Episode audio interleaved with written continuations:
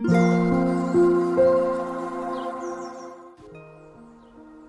イスレメディー心と体にちょこっといい話。元看護師ホメオパス井上真由美です、えー、昨日に引き続きというか今日こそは私が愛してやまない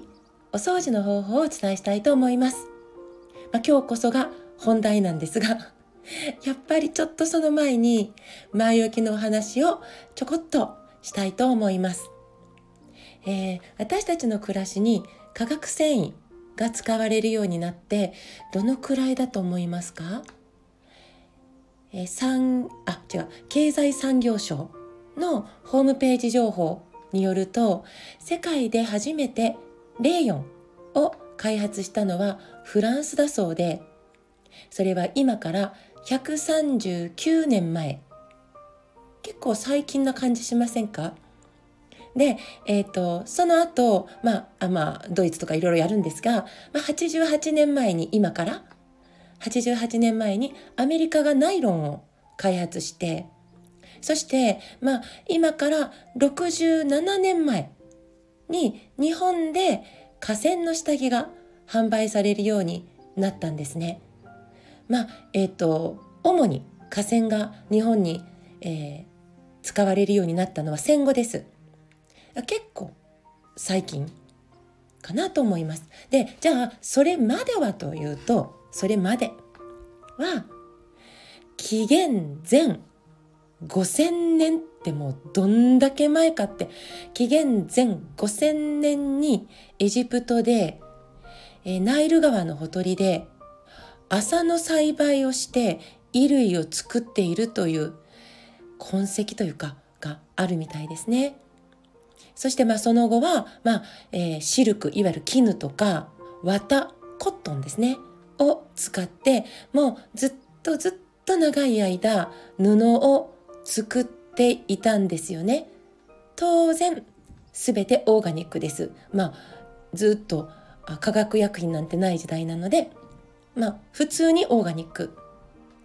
なので、まあ、日本でも戦前まではシルクとかコットンのストッキングなんていうものもあったみたいです。まあでも戦後から一気に化学繊維を使うようになってで、まあ、今では下着とか洋服とか多くの下着や洋服が、まあ、河川になりました。でもまあそれだけではなくて、カーテンとか、絨毯とか、オフィスの床とか、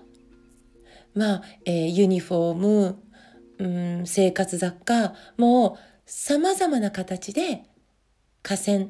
製品というかが存在してます。安くて、まあ、使いやすくて、買い替えがしやすくて、まあ、ある意味での利点利点は、まあ、たくさんあると思います。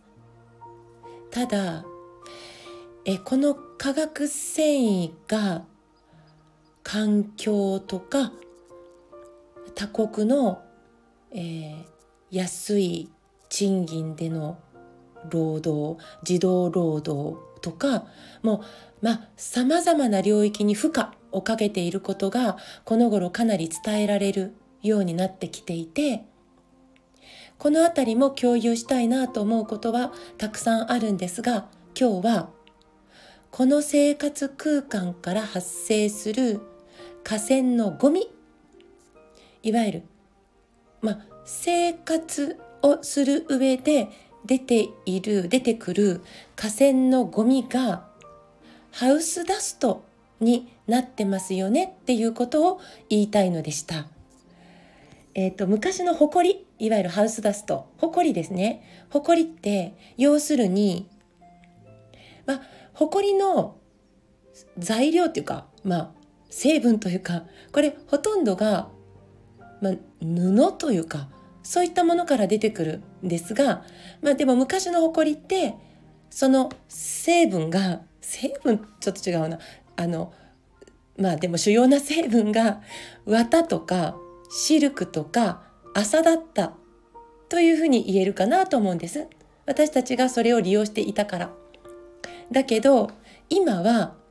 まあ、洗濯干したりする時に出てくる河川のほこりとか、まあ、衣類や下着からですよね。あとカーテンを開け閉めする時に、まあ、落ちてくるのが河川のほこりになってたりとかシーツを変える時に、えー、動かしている布から出てくるのが、まあ、河川のほこりだったりとか絨毯の上でゴロゴロする時に、まあ、出てくるのが河川のほこりだったりとか、ね、河川のほこりが、ま、家の中を行ったり来たり人間が動くたびに行ったり来たりする時実はその摩擦で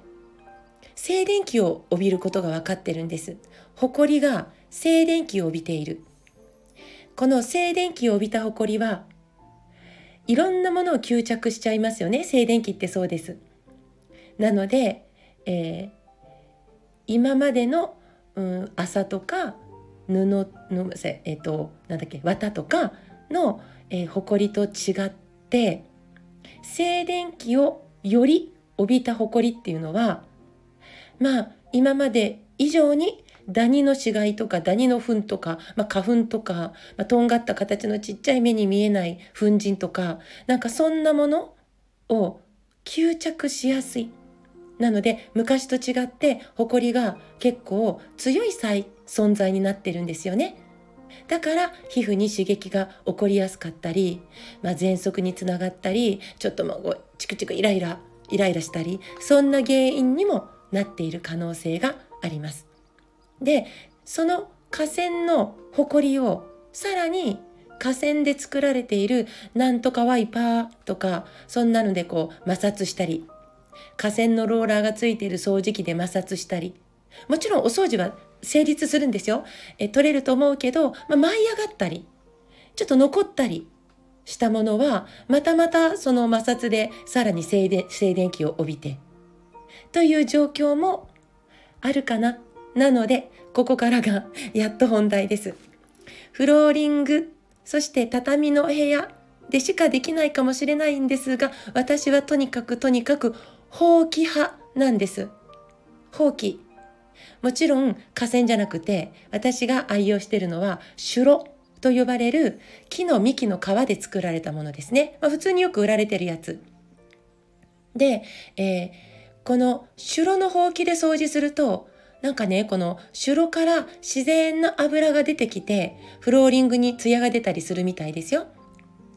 まそもそもね、えほうきなんで、本当に隅々まで、あの、ほうきの角がきちんと当たって、とっても気持ちよくお掃除できますね。